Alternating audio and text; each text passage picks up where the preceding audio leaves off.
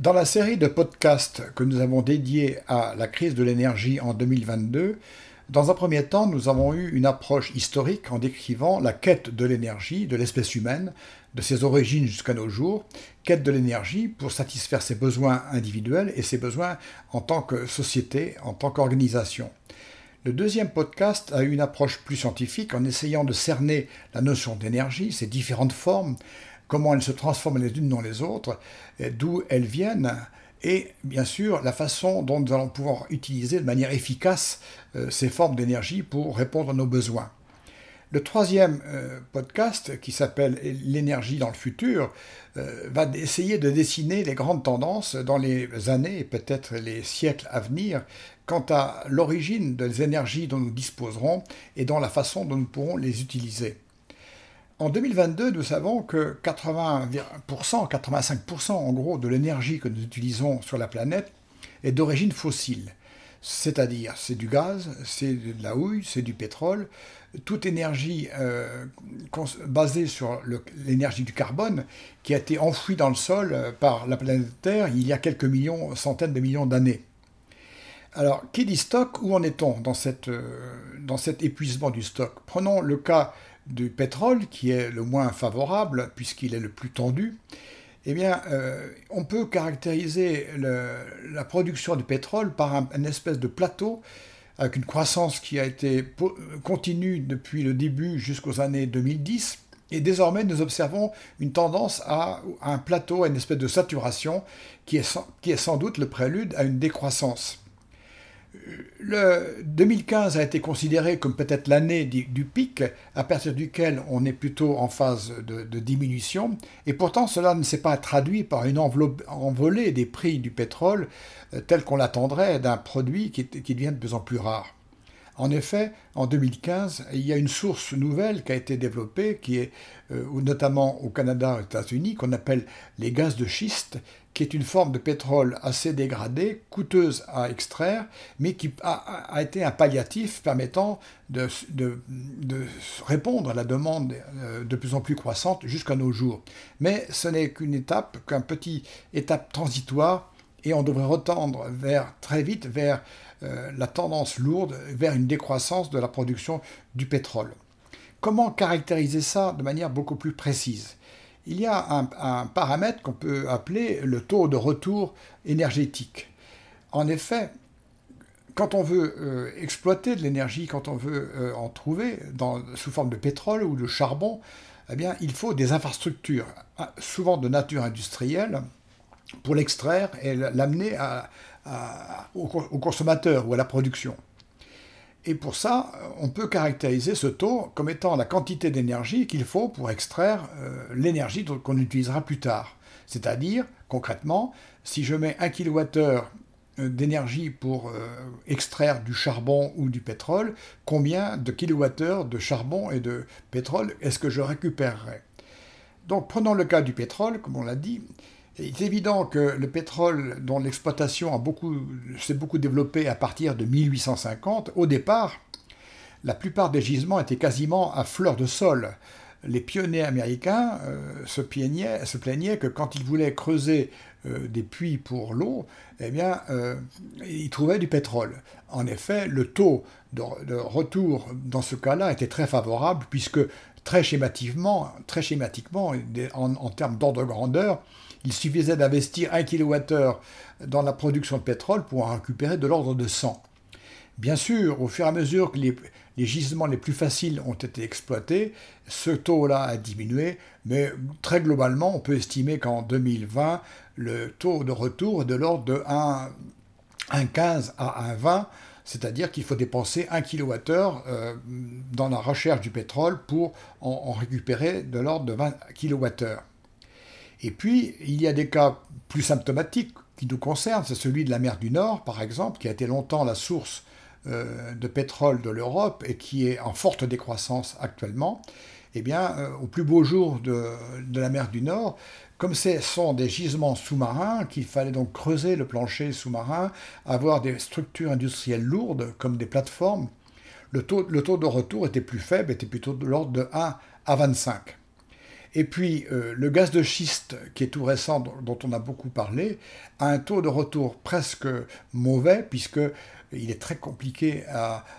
exploiter et on peut estimer que le taux de retour du gaz de schiste est plutôt de 1 à 4 ou 5 kWh. Donc, pendant toute la période, j'allais dire, des Trente Glorieuses de croissance industrielle, on peut estimer que l'ensemble des énergies fossiles qu'on a utilisées avait un taux de retour qui était plutôt de l'ordre de 15 à 20. C'est une situation très favorable, cela veut dire que sur 20 euh, kWh d'énergie, il y en avait un qui était dédié à la production d'énergie et 19 qui étaient utilisables pour le reste. Le reste, c'est-à-dire l'agriculture, euh, nos déplacements, la production de nos objets, c'est-à-dire l'ensemble de la société euh, qui a fait le bonheur des, des Trente Glorieuses euh, dans le passé. Désormais, on a vu que ces taux de retour sont en décroissance pour le pétrole. Mais on peut espérer qu'il y ait d'autres nouvelles sources d'énergie, dites renouvelables, mais qui sont des énergies de flux, comme on l'a vu, qui vont, pourraient suppléer le pétrole. Et là, on s'aperçoit que le taux de retour des énergies euh, en flux n'est pas toujours très favorable. Il y a un cas particulièrement intéressant, c'est celui de l'énergie hydraulique, puisque quand on construit un barrage, c'est très coûteux en énergie, mais le barrage dure de dizaines, voire peut-être une centaine d'années, et donc sur l'ensemble de la production du barrage, on peut estimer que le taux de retour est de l'ordre de 1 à 50, voire 1 à 100. Quand on passe à des énergies comme l'énergie éolienne, le taux de retour est plus faible, puisqu'il faut construire des gigantesques euh, éoliennes avec du béton dans les soubassements, des, beaucoup de métaux, de métaux rares, etc. Donc on peut estimer que le taux de retour d'une éolienne est peut-être de l'ordre de 1 à 10 ou un peu plus. Ce taux est encore diminué si, comme on le sait, l'énergie éolienne est intermittente et qu'on doit la stocker avant de la réinjecter dans le réseau pour consommation. Et à ce moment-là, il faut tenir compte des infrastructures de stockage et fait que le taux de retour est plutôt de l'ordre de 1 à 5. Enfin, il y a d'autres ressources dont certains font la promotion, qui sont par exemple les bioénergies, euh, la, bioproduction de carburant par culture de plantes comme la betterave ou peut-être le colza. Le taux de retour est, presque catastrophique puisque on peut estimer qu'en tenant compte du fait qu'il faille euh, cultiver la terre, euh, mettre des engrais, euh, beaucoup de travail de tracteurs, etc., le taux de retour est plutôt de l'ordre de 1 à 2 voire moins, c'est-à-dire que pour produire du biocarburant, il faut dépenser 1 kWh pour en récupérer 2. Si l'on fait la synthèse, mais très globale à ce niveau-là, on peut dire qu'on va vers une société telle que le retour énergétique est de l'ordre plutôt de 1 à 5 ou de 1 à, environ 1 à 5 par rapport au 1 à 25 ou à 1 à 30 il y a, il y a 50 ans. Et donc là, il y a un enjeu formidable. Quelle est la société que l'on peut imaginer qui, avec un taux de retour énergétique euh, de ce niveau-là, c'est-à-dire une société qui aura une énergie beaucoup plus rare et plus coûteuse à, exploiter, donc qui disposera de beaucoup moins d'énergie pour ses activités, son alimentation, ses transports, etc. C'est un enjeu euh, formidable et qui euh, va certainement peser dans l'évolution de nos sociétés à venir. Nous avons, dans le post 4 précédent, évoqué un autre point de vue aussi sur l'énergie. On a vu qu'à énergie égale, toutes n'ont pas la même valeur. C'est-à-dire que toutes ne permettent pas une utilisation au même niveau euh, pour, pour produire des énergies nobles comme l'énergie électrique, l'énergie mécanique. Ce paramètre qu'on a appelé l'entropie, l'entropie nous donne la quantité d'énergie qui est gelée dans, sous forme par exemple de chaleur ou de déchets et qui n'est pas utilisable, le complément étant seul utilisable sous forme d'énergie libre. Alors pour remettre en mémoire ceci, eh bien, euh, on prend un exemple de la production euh, des moteurs. Si on prend un moteur euh, électrique qui est alimenté en énergie électrique et qui produit de l'énergie mécanique, eh bien, euh, c'est un, système euh, qui est très peu, qui est très peu anthropique dans la mesure où on peut produire quasiment 100% d'énergie électrique, moins quelques pertes par rapport à l'énergie incidente. Et euh, c'est un processus euh, aussi qui est quasiment réversible. C'est une caractéristique des systèmes faiblement anthropiques, c'est qu'ils sont quasiment réversibles. En effet, euh, la dynamo n'est qu'un moteur électrique inversé dans lequel on, envoie du courant électrique et dans lequel on envoie de l'énergie mécanique et dans lequel on récupère de l'énergie électrique. C'était le cas des barrages hydrauliques, comme on l'a vu précédemment.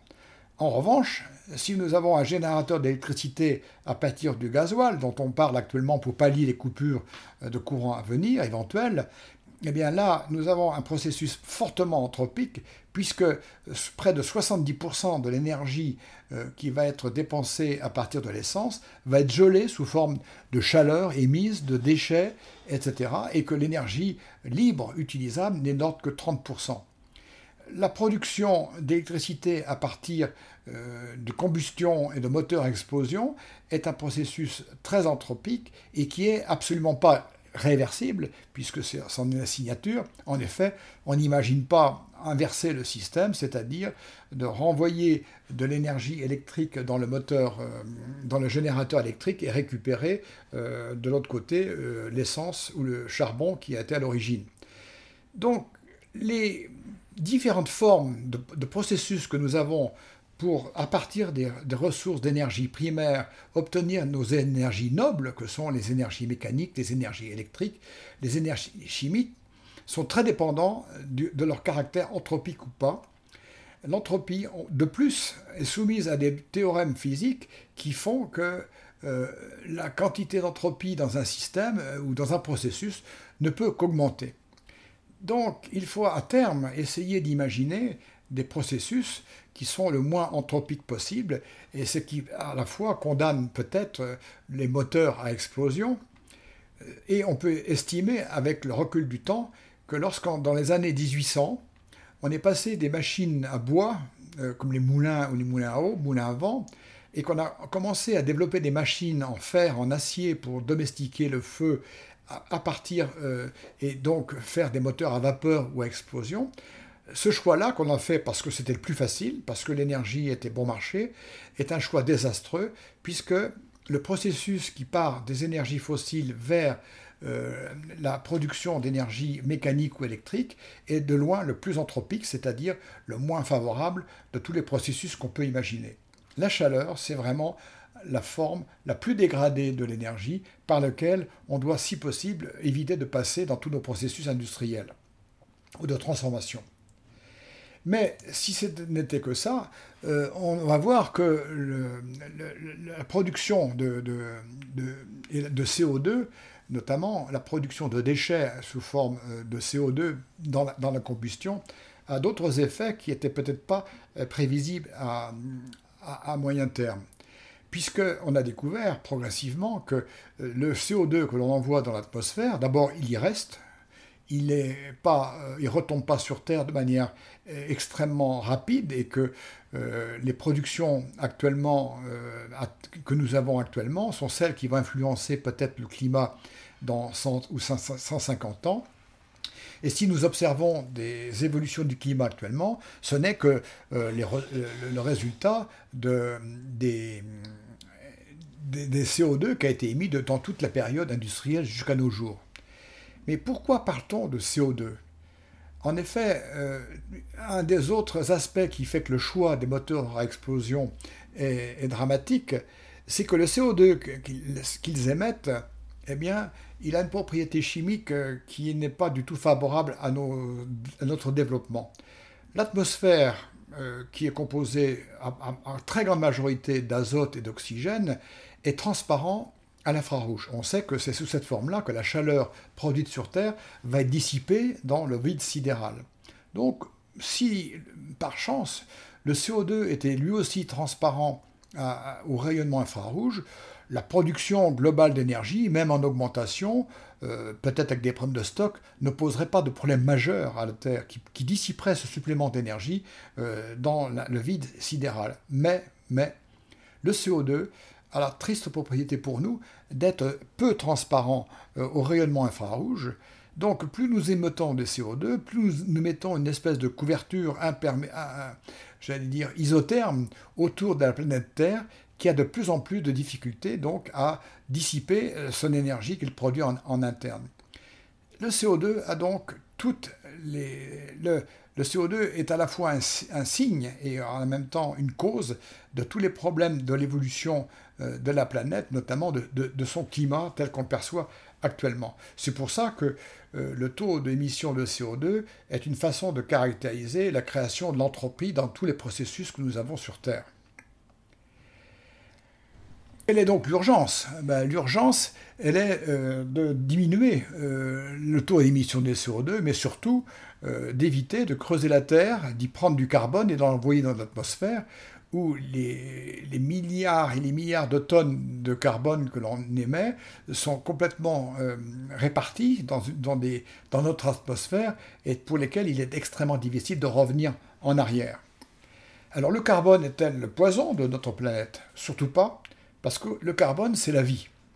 Donc par conséquent, euh, à la fois euh, en termes, euh, il est à la base de tous les, processus biologiques, toutes les molécules de la vie sont des molécules à partir de chaînes de carbone,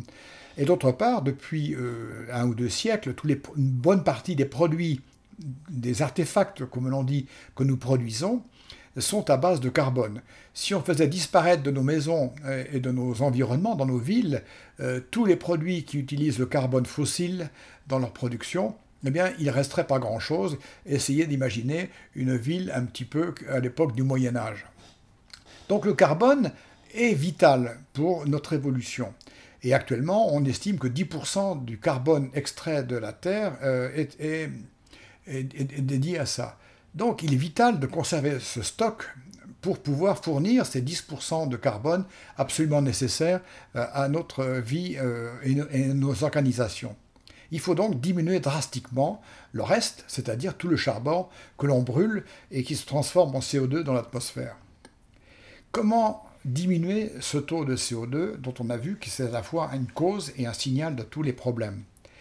Eh bien, euh, très grossièrement, on peut euh, jouer sur quatre paramètres. D'abord, la population. Plus on est nombreux, plus on utilise d'alimentation, de produits, plus on se déplace, donc plus on émet de CO2. Donc une population croissante est une source de croissance de taux de CO2 émis.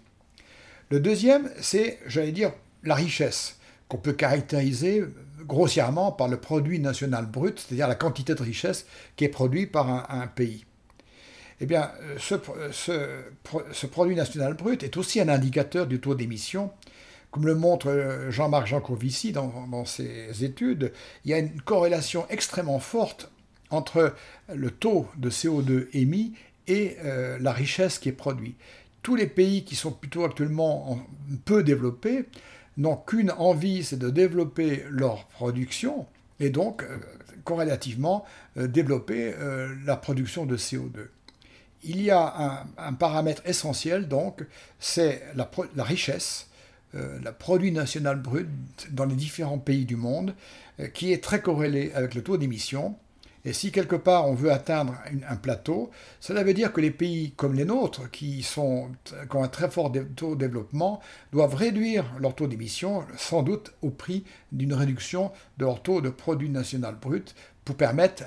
l'évolution positive des richesses des, pays plus pauvres. Le troisième paramètre, c'est euh, l'efficacité de nos économies pour fabriquer un produit, pour fabriquer un service, pour se déplacer, on peut avoir des processus euh, plus ou moins euh, efficaces. Donc euh, l'efficacité, c'est une lutte perpétuelle. On a bien vu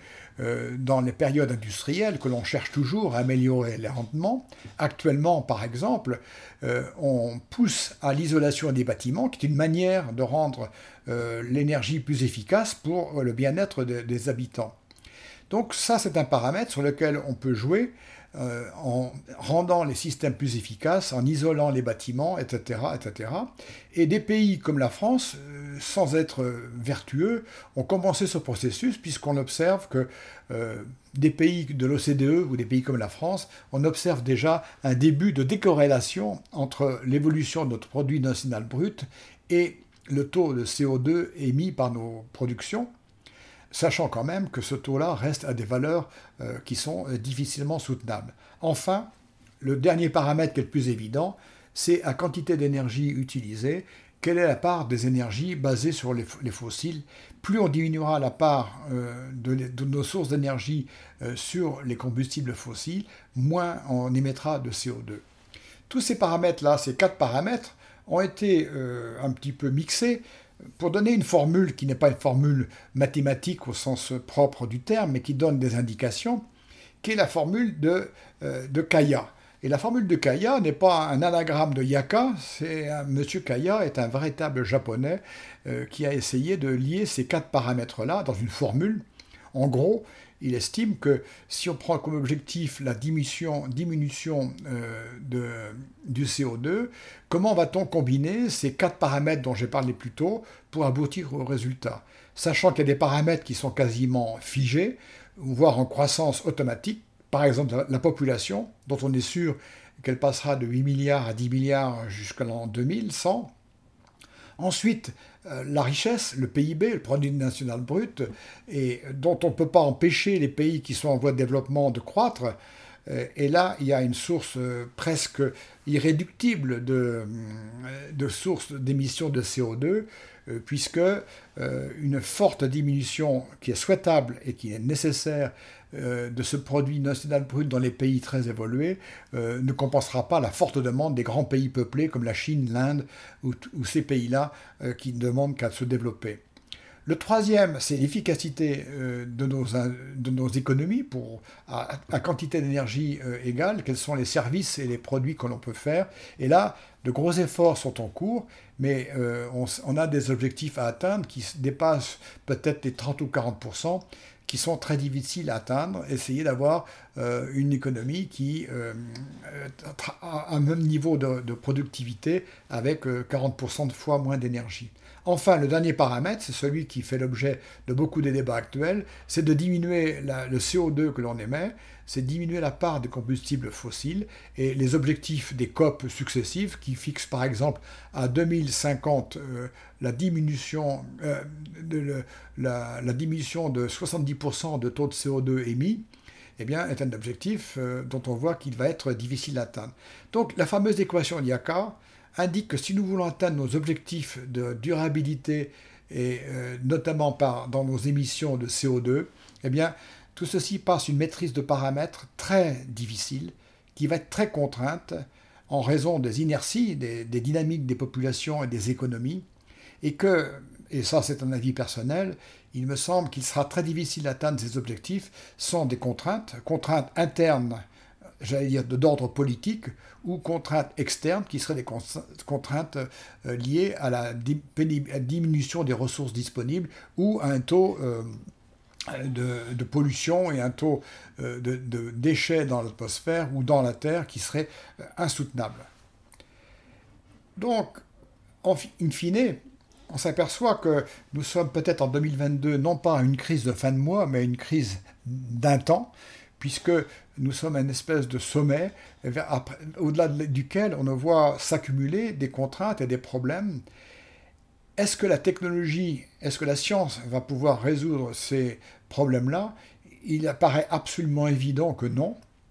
Et que même si la technologie peut améliorer tous ces différents paramètres, l'espèce humaine est, ce que nous sommes. Et nous sommes une espèce qui a une capacité à s'adapter euh, pour toujours préserver ses, acquis assez, assez, faramineux. Prenons l'effet, ce qu'on appelle l'effet rebond, c'est-à-dire euh, l'effet qui, se produit dans, nos civilisations, dans nos sociétés, lorsqu'il y a des innovations euh, majeures. Je prends un exemple qui est celui euh, bien connu, par exemple, de les voitures, de la consommation d'énergie des voitures. Il y a eu de gros efforts qui ont été faits par les constructeurs pour rendre les moteurs, les moteurs thermiques plus efficaces, avec des gains de l'ordre de 20 à 30 d'efficacité supplémentaire, eh bien, euh, qui aurait pu se traduire par une diminution de la quantité d'essence consommée de 20 à 30%, eh bien, c'est traduit par rien du tout, dans la mesure où les consommateurs, c'est-à-dire nous-mêmes, du fait de cette, de cette augmentation de l'efficacité des moteurs, bah, tout simplement ont acheté des voitures plus lourdes, plus puissantes, et au bilan, la quantité d'essence est toujours la même, même voire croissante. Un autre exemple qui est connu, qui est documenté, c'est euh, l'étude qui a été faite en Allemagne sur l'impact de l'isolation des bâtiments puisqu'on a pris des quantités importantes d'investissement pour isoler les bâtiments, et au bout de 20 à 30 ans, on a essayé de faire un bilan et on s'est rendu compte que euh, lorsque les, bâtiments sont mieux isolés, qui pourraient se traduire par une consommation d'énergie de chauffage plus faible, eh les occupants, euh, en général, ont, plutôt augmenté la température de leur appartement de l'ordre de, de 2 degrés, si bien qu'au bilan, eh bien, les appartements sont mieux chauffés, mais la quantité d'énergie qui est nécessaire pour euh, le chauffage des bâtiments en Allemagne n'a pas diminué après les mesures euh, d'isolation qui ont été euh, engrangées. On voit bien que, en plus des solutions techniques, des problèmes techniques, il y a une forte composante, j'allais dire, psychologique, humaine de nos sociétés. Et là, je vais faire une extrapolation parce que c'est un point de vue un peu personnel. Et on peut se poser la question, quand on regarde l'évolution de l'espèce humaine Homo sapiens, est-ce que finalement, les qualités que l'espèce humaine Homo sapiens a, pour, développées pour se développer elle-même, euh, souvent peut-être euh, aux dépens des autres lignées humaines qui ont disparu, eh bien c'est sa capacité technique, son intelligence, sa capacité à faire des outils, des machines, à s'organiser au sein de sociétés structurées, mais dans le même temps, euh, on sait aussi que euh, l'espèce humaine se caractérise par d'abord sa violence, parfois sa cruauté, aux dépens des autres euh, espèces, voire aux dépens d'elle-même, un instinct prédateur. Quand on voit la façon dont on exploite des ressources humaines, de la nature de manière irresponsable, tout en sachant que ces ressources sont très limitées, il a un caractère prédateur que de certaines espèces animales n'ont pas et qui savent se modérer euh, quand leurs ressources euh, diminuent. Donc une espèce intelligente, pragmatique, efficace, mais cruelle, prédatrice et violente.